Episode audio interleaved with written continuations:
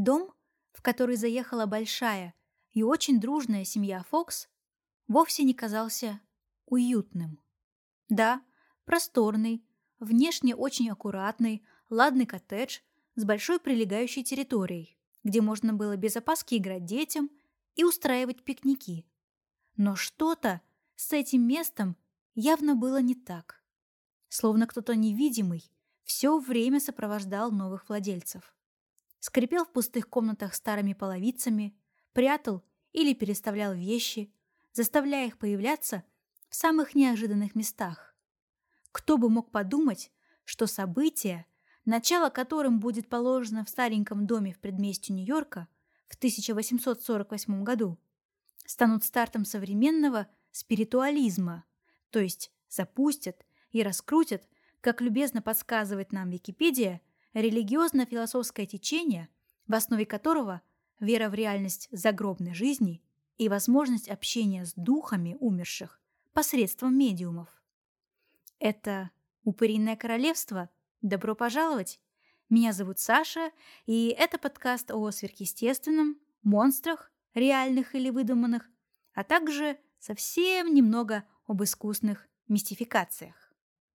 Итак, на протяжении большей части середины XIX века сестры Маргарет, Кейт и Ли Фокс были не менее популярными и востребованными, чем нынешние кей-поп-артисты или блогеры.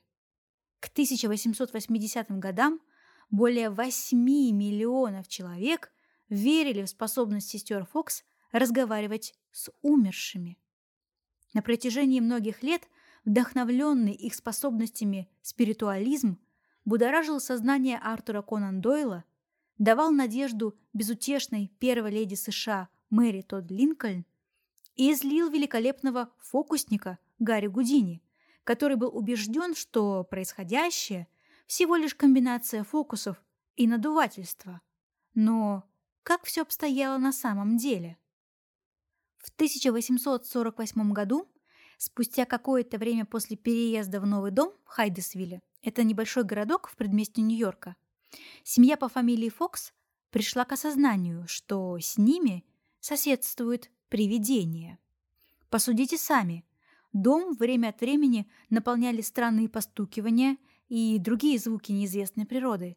И в целом было там не очень уютно. Джон, глава семьи, обходил дом, несколько раз простучал стены и пол, но источник шума обнаружить не смог. Мать семейства, очень религиозная женщина, была склонна верить в потустороннее, и все происходящее объясняла проделками нечистой силы. Ситуацию усугубляло и то, что сам дом, в который въехала семья, пользовался дурной славой, и многие предпочитали обходить его стороной. И этому, разумеется, была причина. До Фоксов в коттедже жила семья Белл, и в 1844 году, согласно слухам, в стенах дома произошел загадочный случай. Кстати, жуткую байку запустила некая Лукреция Пулвер, которая работала у зажиточных Беллов помощницей по хозяйству. Она-то и стала утверждать, что в конце октября 1844 в доме на несколько дней остановился странствующий торговец домашней утварью по имени Чарльз Росма. По неизвестной причине на время его пребывания хозяева дали Лукреции отгулы, и как раз в это время гость Беллов бесследно исчез. Казалось бы, ничего необычного. Может, женщина, увлеченная своими делами, просто не заметила, как торговец покидал дом. Но у Лукреции возникли подозрения, что его убили, а труп спрятали где-то в коттедже. Пару месяцев спустя семья Белл и вовсе съехала, а из комнаты, где жил пропавший торговец, стали доноситься загадочные шумы и стуки. 31 марта 1848 года, то есть 4 года спустя исчезновения Чарльза Росмы, младшие дочки Фоксов, 15-летняя Маргарет, или сокращенно Мэгги, и 12-летняя Кейт поднялись в спальню, расположенную на втором этаже. Их родители, будучи на первом этаже дома, вновь услышали странное настойчивое постукивание. Боясь за детей, мать и отец помчались в детскую и застали там следующую картину. Маргарет и Кейт были в порядке, абсолютно спокойны и, похоже, наладили коммуникацию с невидимым соседом. Каждый раз, когда Кейт щелкала пальцами, в комнате непонятно откуда раздавался стук. Испуганная миссис Фокс спросила, не овладел ли моими девочками бестелесный дух.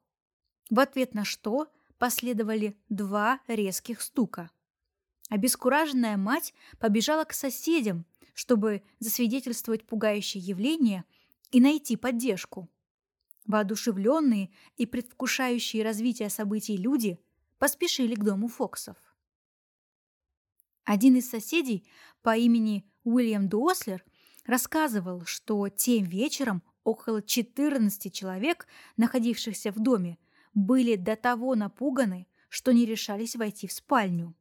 Дуослер, однако, нашел себе мужество войти в детскую и самолично слышал, как миссис Фокс задавала вопросы, и в ответ на них раздавался стук. Кое-кто из соседей тоже задавал вопросы, и на них были слышны ответы. Возраст присутствующих на каждый год по удару, количество детей в семьях, на все были получены ответы, причем верные. Задавались и вопросы, на которые дух должен был ответить односложно, либо утвердительно, либо отрицательно. Система была следующая. Два стука расценивались как «нет», один «да». И здесь мистер Топотун, как прозвали душу, тоже не совершал ошибок. С этого происшествия и началось взаимодействие Маргарет и Кейт с потусторонним. Кстати, неплохую идею, как еще можно коммуницировать с домашним привидением, девочкам подсказал их старший брат Дэвид. Он сообразил задавать вопрос, а затем произносить буквы алфавита. Духу предлагалось стучать, когда маленькие медиумы доходили до нужной буквы. Идея прижилась. Еще бы, теперь ответы призрака были не односложными, а состояли из нескольких слов, которые, соответственно, складывались полные предложения. Хотя, конечно, процесс был долгим и утомительным. Как вы наверняка поняли, Кейт и Маргарет общались предположительно с неупокоенной душой продавца домашней утвари.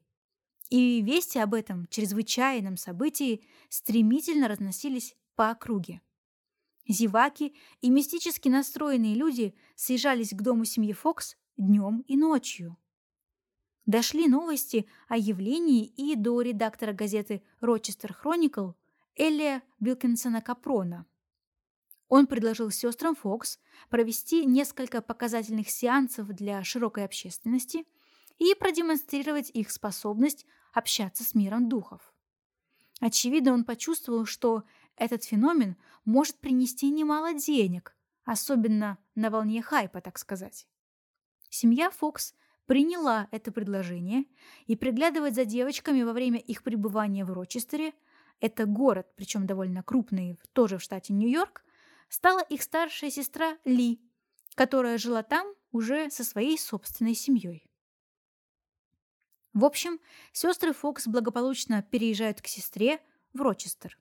Что самое примечательное, таинственный стук в стареньком коттедже в Хайдесвилле с их отъездом пропадает. Вместо этого звук повсюду следовал за Маргарет и Кейт. Причем, как в дальнейшем покажет практика, их паранормальных способностей хватало, чтобы вызвать каких угодно духов и в любом количестве, а не только бедную душу того, кто, предположительно, был похоронен где-то в семейном доме. Кстати, первые закрытые сеансы общения с духами сестры Фокс устраивают еще в доме Ли – которая в дальнейшем станет современным языком говоря их менеджером и промоутером. Элия Капрон держит свое слово и арендует в Рочестере большой просторный зал для публичных сеансов. Всего их было запланировано три. И буквально в первый вечер в зале аншлаг. По некоторым сведениям пришло около 400 человек. Прибыль шоу была выше всех ожиданий. Конечно, среди гостей были и те, кто хотел поймать девочек на лжи, и даже создали комитет по расследованию феномена из пяти человек, но ничего подозрительного обнаружить не удалось. В контексте истории старшая сестра Ли как будто между строк упомянула, что вообще-то необыкновенные способности передались сестрам по наследству. Их прабабка обладала даром ясновидения, а тетя увидела во сне собственное надгробие с точной датой смерти. Так это или нет, э, проверить, конечно, уже не представляется возможным. А дальше статьи в газетах, выступления в Нью-Йорке, солидные гонорары, гастроли по США. На выступления приходят политики, банкиры, знаменитости.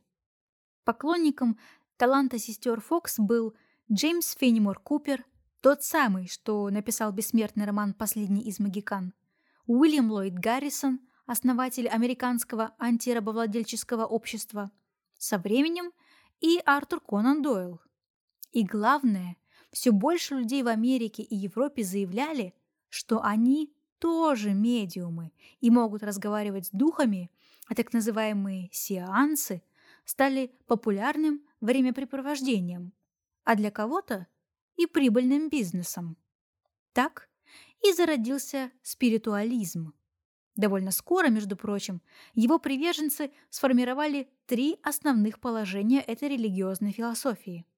Вера в существование человека после гибели его физического тела, вера в его посмертное развитие и совершенствование и, наконец, вера в возможность общения людей из земного мира с отошедшими, то есть мертвыми. Но почему спиритуализм стал настолько популярным? Разумеется, помимо того, что давал возможность общаться с умершими. Во-первых, это был протест. Научный прогресс в XIX веке делал невозможное. Технологии, медицина, транспорт, промышленность и многое другое, то есть наука во всех ее проявлениях, очень сильно потеснила религию и веру на их пьедестале человеческих ценностей. Научные материалисты, так сказать, объявили, что души нет, а значит, можно отказаться от нее как от приятной, но бесполезной иллюзии. Спиритуализм был ответом на этот материалистический вызов, поскольку стремился доказать и показать реальность существования человеческой души. Неудивительно, что в эпоху, когда авторитет религии был публично поставлен под сомнение, спиритизм приобрел свою популярность. Фактически для многих он разрешал кризис их веры. Во-вторых, как бы странно это ни звучало, но и для научно-технического прогресса нашлось место в доводов спиритуалистов. Так, ключевой метафорой, которую любили использовать спиритуалисты для обозначения духовного общения, был телеграф, а впоследствии новое чудо инженерной мысли – беспроволочный телеграф. Спиритуалисты предполагали, что, подобно тому, как возможно общение на расстоянии, возможно и общение с духами. И, конечно, это самое общение с духами всегда было шоу. С таким в обычной повседневной жизни люди не сталкиваются. Золотой век спиритуализма, 1870-е, связан прежде всего с так называемым физическим медиумизмом, выступлениями медиумов, в ходе которых они демонстрировали чудеса с полетами по воздуху гитар, столов, звоном колокольчиков, даже материализациями духов. Сюда же, конечно, добавим популярные тогда фото с призраками и эктоплазмой. Услугами медиумов пользовались очень многие, от бедняков до элиты. Например, во время и после гражданской войны в США, это 1861-65 года, многие американцы находили утешение в мысли, что могут общаться с людьми, которых они потеряли. Одним из таких людей была Мэри Тотта Линкольн. Во время президентства Авраама Линкольна первая леди проводила сеансы в Белом доме, чтобы попытаться пообщаться со своими умершими детьми.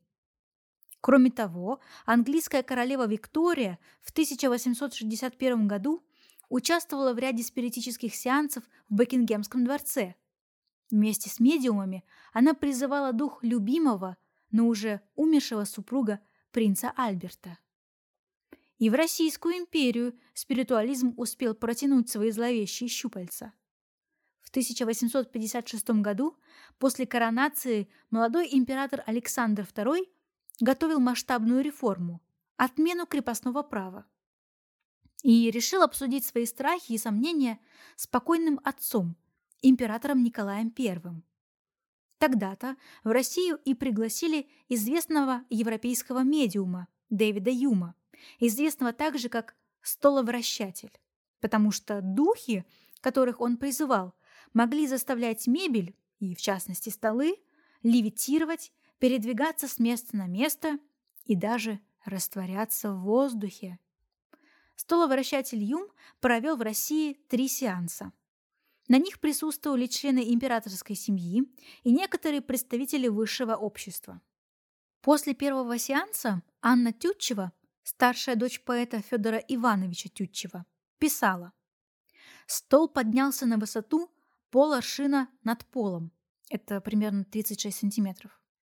Императрица-мать почувствовала, как какая-то рука коснулась валанов ее платья, схватила ее за руку и сняла с нее обручальное кольцо. Затем эта рука хватала, трясла и щипала всех присутствующих, кроме императрицы, которую она систематически обходила. Из рук государя она взяла колокольчик, перенесла его по воздуху и передала принцу Вюртембергскому. Но что же сестры Фокс? Популярность идет впереди них, деньги больше не проблема. Все в порядке, казалось бы. Но на самом деле девушки находились под большим давлением. Они проводили сеанс за сеансом, много переезжали.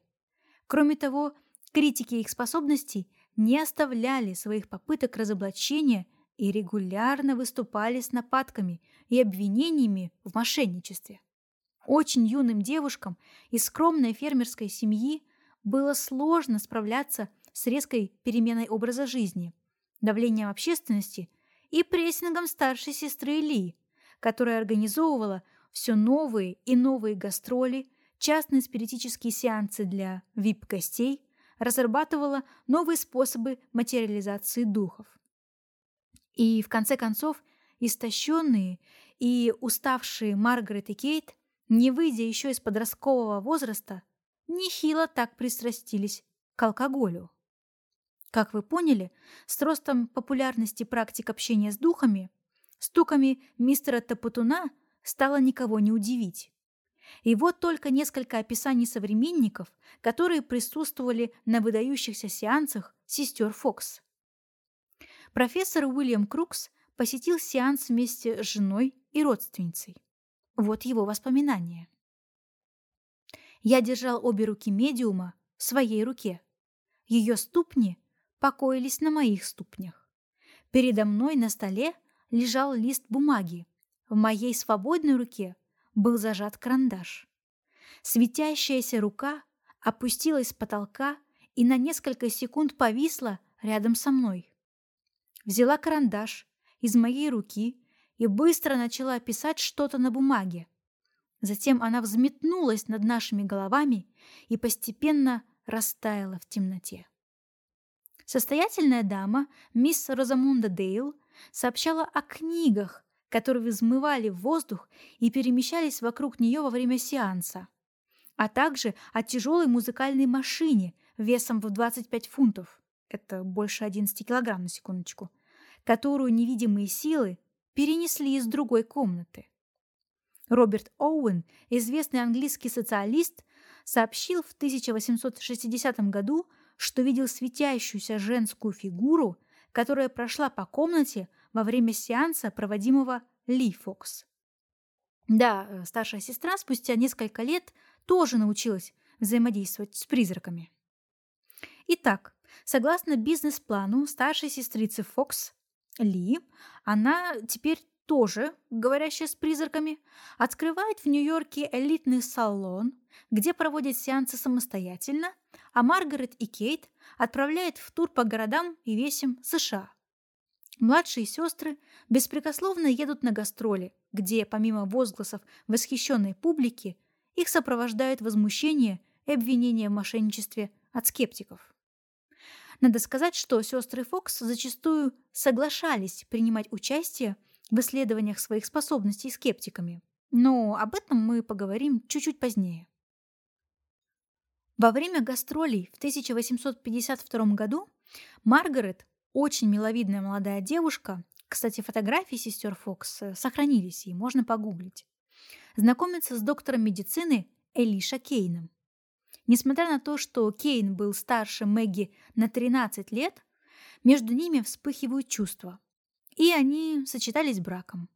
Однако счастье молодоженов было недолгим, так как, к сожалению, Элиша умер спустя пять лет брака. Маргарет, поглощенная трауром, становится очень религиозной католичкой. Кроме того, решив почтить память супруга, который считал спиритуализм богопротивным делом, она отказывается от работы медиума и прекращает сеансы. Время шло. Кейт колесила по миру со спиритическими сеансами и на постоянке осталась жить в Лондоне со своими детьми. Ли вышла второй раз замуж, э, в этот раз за банкира по фамилии Андерхилл, а Маргарет потихоньку спивалась. Кроме того, католическая церковь, вдохновленная ее ранними успехами и следящая за успехами ее сестер, регулярно напоминала Маргарет о том, что ее дар от лукавого. В 1876 году Маргарет переезжает в Англию к своей сестре Кейт. Вместе они прожили несколько лет. При этом двое младших уже продолжительное время они общались со своей старшей сестрой Ли, каждая по своей причине. Маргарет презирала Ли за то, что она эксплуатировала их с Кейти, когда те были совсем юные, и поставила спиритизм на коммерческие рельсы. А Кейт, отношения с алкоголем у которой также переходили черту нормы, считала, что Ли находится в сговоре с другими влиятельными спиритуалистами, и вместе они хотят забрать у Кейт детей. Несмотря на свою репутацию и способ заработка, вероятно, уже неважно соображая от алкогольной зависимости, Маргарет и Кейт Фокс решили разоблачить сами себя, рассчитывая этим самым нанести удар по старшей сестре и отомстить ей за все. 21 октября 1888 года газета New York World опубликовала сенсационное интервью с Мэгги Фокс, в котором она публично осуждала спиритуализм. Тем же вечером Маргарет выступила в Нью-Йоркской музыкальной академии, где также присутствовала ее сестра Кейт, со скандальным признанием. Не было никогда никаких призраков. И дара общаться с мертвыми у сестер Фокс нет.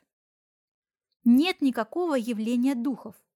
То, что я была только инструментом в спиритуалистическом обмане слишком доверчивых людей, многие из вас уже знают. Это самое большое горе в моей жизни. Когда я начала этот обман, я была слишком маленькой, чтобы отличить хорошее от плохого, сказала она.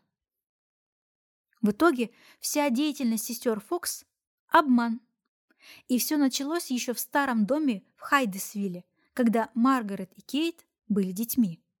Забавы ради, когда девочки шли спать, они привязывали яблоко к веревке и двигали веревкой вверх и вниз, заставляя яблоко биться об пол или роняли его. После манипуляций с яблоком они обнаружили у себя способность громко хрустеть костяшками пальцев, суставами и пальцами ног, чтобы издавать стук. Чтобы доказать сказанное, Маргарет вышла к публике без обуви и наглядно продемонстрировала, как стучат костяшки пальцев на ее ногах. Публика, на секунду в зале собралось около двух тысяч человек, пребывала в шоке. Скептики ликовали. За сенсацию Маргарет получила крупную сумму в полторы тысячи долларов. Нужно сказать, что ученые разоблачили феномен сестер Фокс еще за 30 лет до их признания. Но сестрицы были настолько популярны, и возможность общаться с умершими настолько обольщала умы людей, что голоса ученых меркли на фоне всеобщего спиритуалистического помешательства. Еще в феврале 1851 года, повторюсь, за 30 лет до признания, комитет из трех докторов университета Буффало, Флинт, Ли и Ковентри изучали Маргарет и Ли. Сестры защищали свой дар, поэтому добровольно участвовали в наблюдении. Ученые, основываясь на ряде экспериментов, пришли к заключению, что сестры сами сознательно производят стук. Комитет проследил за движениями сестер, точнее их лиц, и заключили, что звуки происходят от щелкания суставами, вероятно, коленными. Эти пощелкивания отражались от деревянных объектов, дверей, стульев и других, с которыми соприкасались девушки. На контрольном испытании доктора заставили Маргарет и Ли сесть на диван так, чтобы их пятки находились на подушке. Сестры сидели так в течение 50 минут, вызывая духов к общению. Но стука не появлялось ровно до тех пор, пока они не смогли опустить ноги на пол. Ли привела неубедительный аргумент в пользу того, что дружественные ей духи удаляются, когда видят, цитата, «грубые условия, навязанные их гонителями». Конец цитаты. И она ничего не может сделать, чтобы их удержать. Этот аргумент вообще очень часто использовался медиумами. Скептики, мол, сами мешают тому, чтобы ожидаемый эффект действительно имел место. Другое убедительное подтверждение обмана появилось, когда миссис Норман Кальвер, одна из родственников Фокса, призналась еще в 1850-х, что девушки открыли ей, как производит стук. Миссис Кальвер сообщила это под присягой. «Девочки играли важную роль в моем доме», — сказала она. «В течение почти двух лет я верила в эти стуки. Далее она рассказала, почему начала подозревать, что сестры обманывают людей. Миссис Кальвер предложила в свою помощь Кейт, а та, приняв ее, из благодарности открыла миссис Кальвер свой секрет. Стук производился пальцами ног, причем использовались все пальцы. После недельной практики под руководством Кейт, миссис Кальвер сама смогла делать то же самое. А Маргарет также рассказывала, что когда люди настаивали на проверке ее ступней и пальцев ног, она могла производить звуки щиколотками или даже коленками. Но мог ли спиритуализм пережить такой мощный удар? Позже другие последователи этого движения отрицали признание Маргарет Фокс. Они ссылались на то, что сестры Фокс были алкоголичками, что, по сути, правда и что их подкупили, и показания недостоверны. После признания Маргарет в 1888 году сестры поехали в турне, демонстрируя свое разоблачение повсюду, куда бы ни приехали. Их старшая сестра Ли, которую, помимо прочего, обвинили в организации мошенничества с помощью несовершеннолетних, яростно отрицала их версию. А год спустя Маргарет отреклась от своего признания заявив, что она была обманута недобросовестными людьми. Будучи в отчаянном финансовом положении, она обнаружила, что на разоблачении можно заработать гораздо меньше денег, нежели она рассчитывала. И некоторые ей поверили. К примеру, Артур Конан Дойл, последовательный защитник спиритуализма, говорил, что Маргарет Фокс действительно ввели в заблуждение. Он лично присутствовал на спиритических сеансах Мэгги и видел, как из ее ступней каким-то образом вырастают эктоплазменные стержни, и именно при их помощи получается звук. Так или иначе, но сестры Фокс безвозвратно подорвали свой авторитет, и их перестали воспринимать всерьез. Вскоре все прежние друзья отвернулись от Маргарет, а пресса потеряла интерес к ее заявлениям. В 1890 году умирает старшая сестра Ли. Спустя два года – Кейт. А в 1893 в полной нищете мир покинула разоблачительница спиритуализма Маргарет. Их захоронение находится на Бруклинском кладбище Сайпресс-Хилл. Так и закончилась история сестер Фокс и их коммуникации, в кавычках разумеется, с духами. Эти женщины дали мощный толчок развитию спиритуализма, а через 40 лет сами же и подорвали веру в это течение. Старенький дом в Гайтсвилле, где сестры Фокс якобы общались с мистером Топотуном, благополучно дожил до века XX. Но, к сожалению, выгорел дотла в 1955. В 1968 году он был реконструирован и открыт для посещения туристами.